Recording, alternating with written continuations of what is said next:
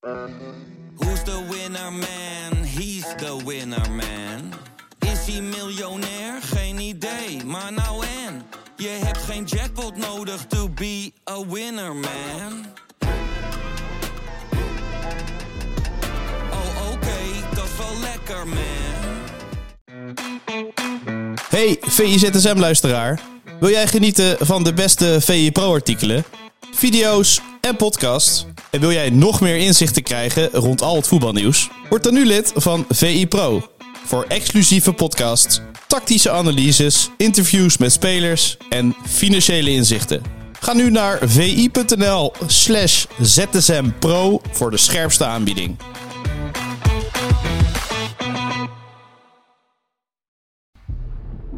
Ja, goedemorgen en welkom bij een nieuwe aflevering van VIZSM, de dagelijkse podcast van Voetbal International, waarin we jullie meenemen in het allerlaatste nieuws. Mijn naam is Jarno Verwij en zoals iedere maandag zit ik aan tafel met de hoofdredacteur Pieter Zwart. Goedemorgen. Goedemorgen. We gaan weer eh, de Eredivisie bespreken en laten we beginnen bij PSV. Want vorige keer bewaarden we het beste voor het laatst. Nu gaan we het beste toch beginnen.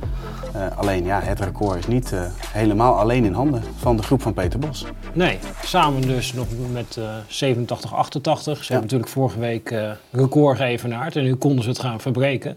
Alleen FC Utrecht, ja, die waren tot de tanden toe bewapend in de Galgenwaard om er echt een wedstrijd van te maken. En ja, dat lukt ook daadwerkelijk om PSV te ontregelen. Want zeker na die vroege voorsprong, heel eerlijk, ik dacht oké, okay, nou ja, de eerste bal vliegt er ongeveer meteen weer in. Ja ik zag er niet meer fout gaan. En als je dan ook zag hoe Utrecht na de rust eruit kwam, eigenlijk vanuit de opbouw. Ze deden best wel slim. Op twee manieren de kracht van PSV er een beetje uithalen, die angel uit het spel halen. Dus je weet, nou, die proef van Bos, die kan heel goed druk zetten. Nou, daar hanteerden ze zeker vanuit doeltrappen en zo heel snel de lange bal. Volgens mij heeft Barkas, de keeper, 40 passes gegeven, waarvan 35 lang. Dus zodra PSV dacht, nu gaan we druk zetten, ging die bal eroverheen. Nou, dan is die bal ja, door de lucht en dan krijg je duels. En daar ja, was het team van Utrecht Ja. ook op gebouwd. Zeker met bijvoorbeeld zo'n Flamingo ook nog op het middenveld. Wat gewoon ja, een grote, sterke speler is, eh, die heel veel duels eh, daar won. Ja, dat, dat eh, klopte gewoon heel goed. En dat druk zetten, hadden ze ook wel over nagedacht. Van hoe ze dat eh, wilden doen. Dus ja, vaak was het eerst Ramaljo vrijlaten in de opbouw. En dan ging op een gegeven moment Jens Toornstra, die eh, als team werd opgesteld. Natuurlijk een hele slimme speler in de druk zetten. En die ging vanuit Schouten lopen op Ramaljo. Nou, dan komt in principe Schouten vrij. Alleen als je hem slim aanloopt, is hij niet zo heel makkelijk te bereiken.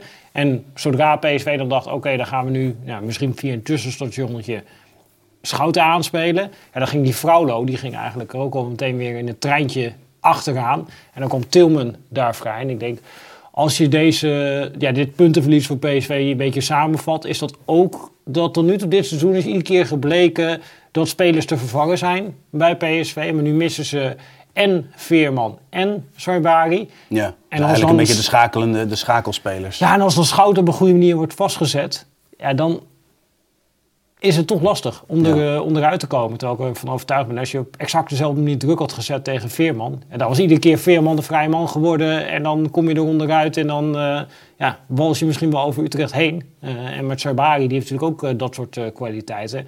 Ja, en Tilman ja, is eigenlijk echt een tien, zoals Guus Til natuurlijk ook echt een tien is.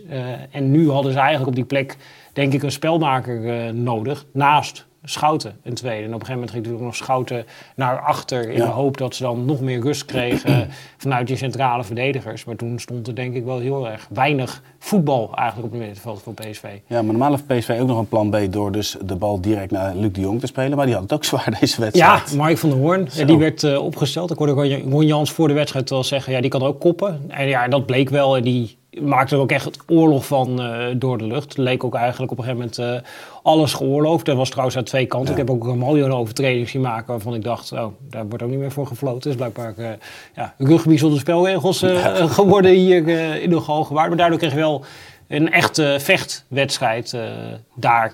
En dat was denk ik in het voordeel van eh, Utrecht, die gewoon heel veel duels Ja. gingen spelen. De randvoorwaarden klopten ook wel. Een kolkende uh, galgenwaard. En daarnaast een Matig ja, veld. matig veld inderdaad. Ja, want ik denk dat die ballen die ze moesten spelen eigenlijk bij PSV waren een beetje... Want eigenlijk diagonaal staat dan steeds een aanvallende middenvelder vrij. Ja, dan moet je eigenlijk kaart over de grond met Romario of Boskakli richting Til of Tilman spelen om er onderuit te komen. Alleen, ja, ik denk dat je die ballen niet lekker kon geven. Dat zag ik ook een paar keer bij Tilman. Dat was denk ik al na een minuut of 15 dat op een gegeven moment hij een bal kreeg over de grond en dan net opstuit. En dan heb je net wat meer tijd nodig Ja. voor je aanname. En dan zit toch een Mark van der Hoorn in je rug en die schoffelt je gewoon onderuit.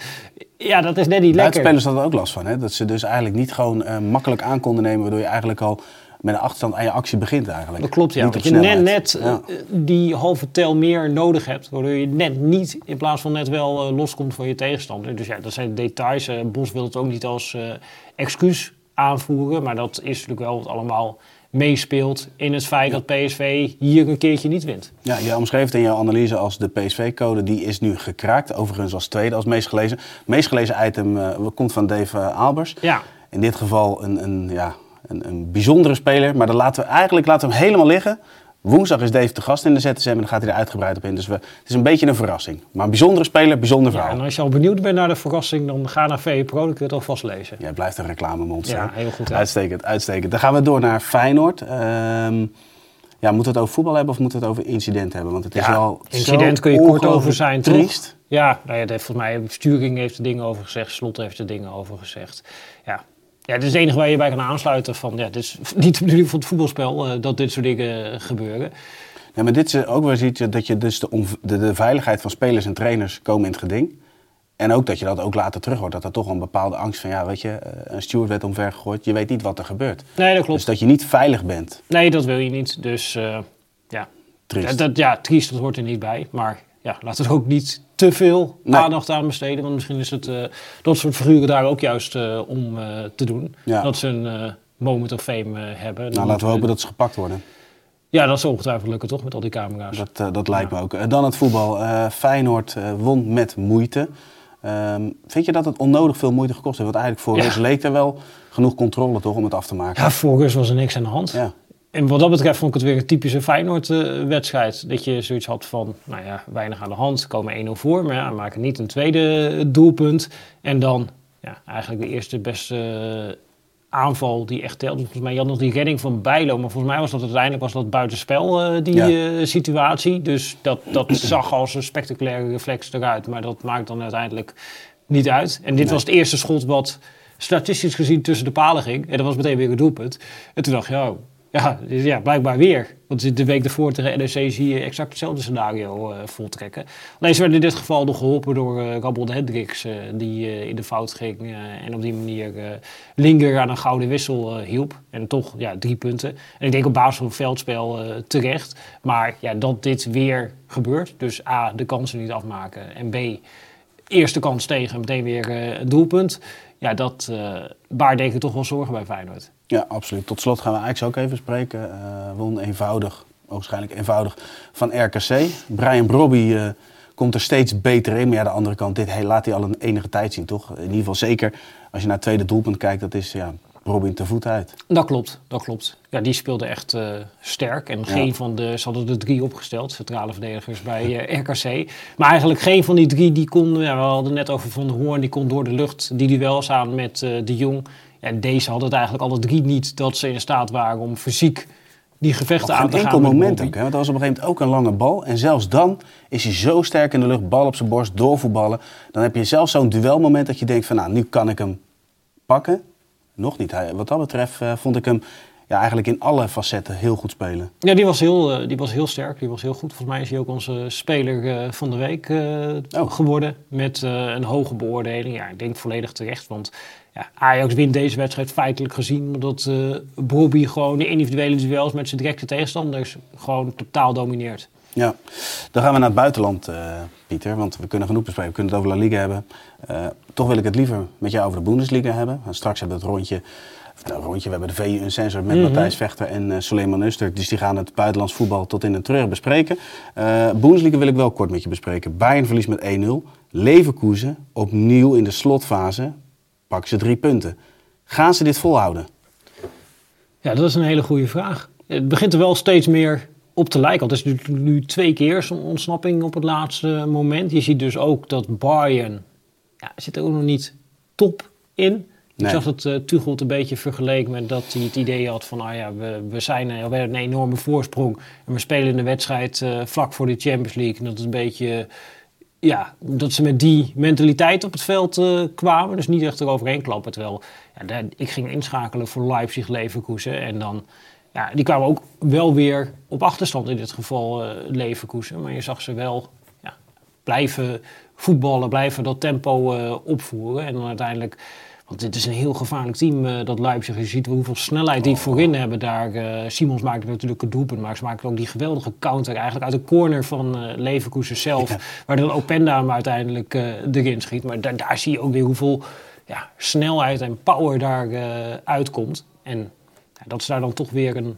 antwoord op vinden en eh, die wedstrijd eh, naar hun hand eh, zetten. Ja, vond ik best wel, best wel indrukwekkend.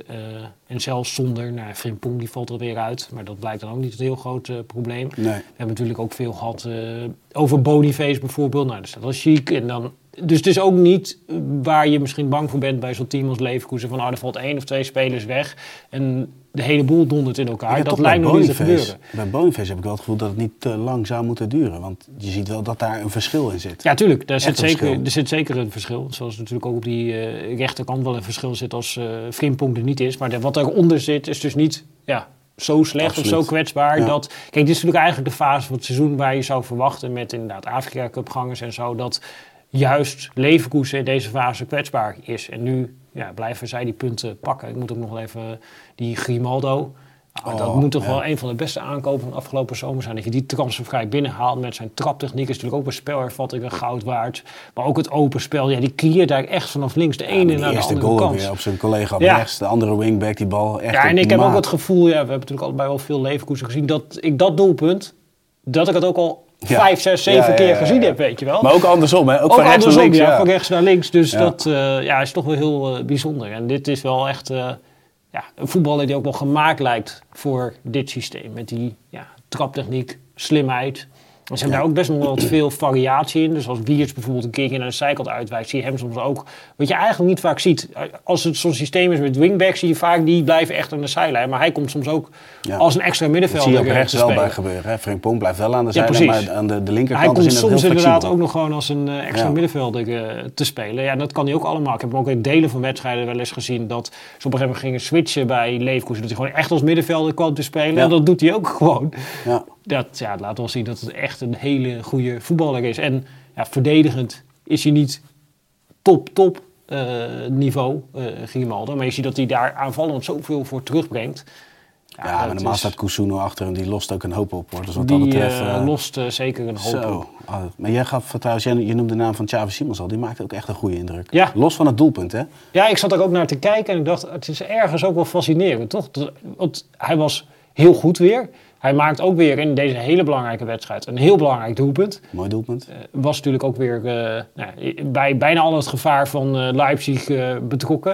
En als je dan ziet ja, hoe goed hij daar is en hoe bepalend hij al is in het team van Leipzig. Dat ging ik ook projecteren toen had PSV nog geen punten verspeeld. Maar op PSV dat best wel apart is dat zo'n speler vertrekt. En dat dan een jaar later, je wint de eerste 17 wedstrijden. En dan nou ja, één keer eh, gelijk. Bosheim de afgelopen jaar, daar zou iedereen eh, voor tekenen. Iedere trainer vooraf voor deze resultaten. Maar dat is eigenlijk bijna niet meer voor te stellen. Je hebt het eigenlijk helemaal niet gehad over een speler die zo goed is. En ook in de internationale topcompetitie zich meteen aanpast. En daar ook meteen de dominante speler is. Die is weggevallen uit dit PSV. En ja, dit seizoen in deze tafel hebben we toch geen moment over gehad van ja, ja, PSV is ook wel Xavi Simons eh, kwijtgeraakt. Terwijl ja, bij eh Feyenoord heb je het wel over Kukshu. Ja, mis je in bepaalde wedstrijden. Heb je het zelfs soms over Simanski mis je in bepaalde wedstrijden. Ja. Ajax, oh ja, Alvarez, ja, de controleur eh, is er niet. Ik ben eigenlijk er nog een paar opnoemen die, eh, die je mist. eh, de Tadic eh, van deze wereld. En ja, dat heb je, of, en bij AZ natuurlijk ook, eh, ja, eh, trainersontslag. Maar daar ja, is ook eh, vijf, zes spelers zijn eh, vertrokken. Waar je het allemaal nog wel over hebt. Eh, en ja, bij eh, PSV is hij vertrokken. En er is eigenlijk nog maar een half jaar eerder Cody Gakpo vertrokken. Absoluut, ja. En ook nog Nodi Madueke, als je die erbij wil noemen. Maar goed, daarvan wordt ook gezegd dat ze het best hebben ingekocht. Met Schouten, met Lang, bijvoorbeeld. Ja, Dus nee, dat, dat is zeker. de andere kant. Maar Ja, ik ben het wel met je eens, eh, want zeker de vorm van nu. Dan denk ik van, oh, ik, jij, jij zegt van, jij, jij hebt de koppeling dat je zegt van, hé, hey, die is daar weg. Maar hoe zou het zijn als PSV nog wel met Xavi Simons in deze vorm? Want ik vind hem echt waanzinnig spelen. Maar toch koppel dat weer aan het Nederlands elftal. Bij, Le- bij Leipzig zie je alleen maar lopende spelen, heel veel dynamiek, heel veel beweging Ja. naar voren. En dat heb je bij Oranje niet. En dat zie je dus wel, als hij dus heel veel lopende spelers om zich heen heeft, dan kan hij echt zo'n bepalende speler worden, ook bij Oranje. Dat klopt, dat klopt. En dat is, ja, ik denk ook voor Ronald Koeman wel interessant om op die manier Ja. ja. weer naar Nederlands elftal te kijken. Van ja, hoe kunnen we daar die dynamiek in Ja. brengen dat het ook voor Simons prettiger wordt. En ja, daar misschien dan ook een andere ja, spits daar neerzetten die wat meer ja, die diepgang heeft. Want nu heeft natuurlijk vaak Weghorst daar eh, gespeeld. Het is natuurlijk een ja, heel ander type. Niet de ideale spits voor Simons, denk ik, eh, Nee. om mee eh, samen te spelen. Ik denk dat hij ja, veel meer gebaat is bij ja, een spits die dan ja, doet wat hij daar bij Leipzig heeft. Dus ja, echt lopen, diep gaan, ja, dat type. Een Malen, die ik ook weer zag scoren bij Ja. Dortmund. Ja. Ik denk dat als Simon soms spits voor zich heeft, dat eh, hij beter gaat functioneren in Oranje. Alleen, ja, dan mis je wel natuurlijk weer bij Oranje misschien andere dingen. Dus het is ook niet zo makkelijk eh, dat Koeman kan denken, oh, ik bouw mijn hele elftal om Simons heen. Want ja, misschien komt Nederland onder druk, wil je lange bal spelen en dan staat Malen daar. Dat is het misschien ook niet. Alleen, ja, dat zijn wel dingen waar je denk ik als bondscoach eh, over nadenkt. Van, hey, hoe kan ik dat elftal zo inrichten dat ook Simons, dat we wat vaker de Simons zien eh, van Leipzig. Want als je hem alleen in Nederland zelf hebt gezien dit seizoen, dan denk je niet dat hij zo goed is als dat hij blijkt te zijn bij Leipzig. Helemaal eens, Pieter. Pieter, dankjewel. En eh, zoals we vaker zeggen, tot ZSM. Tot ZSM.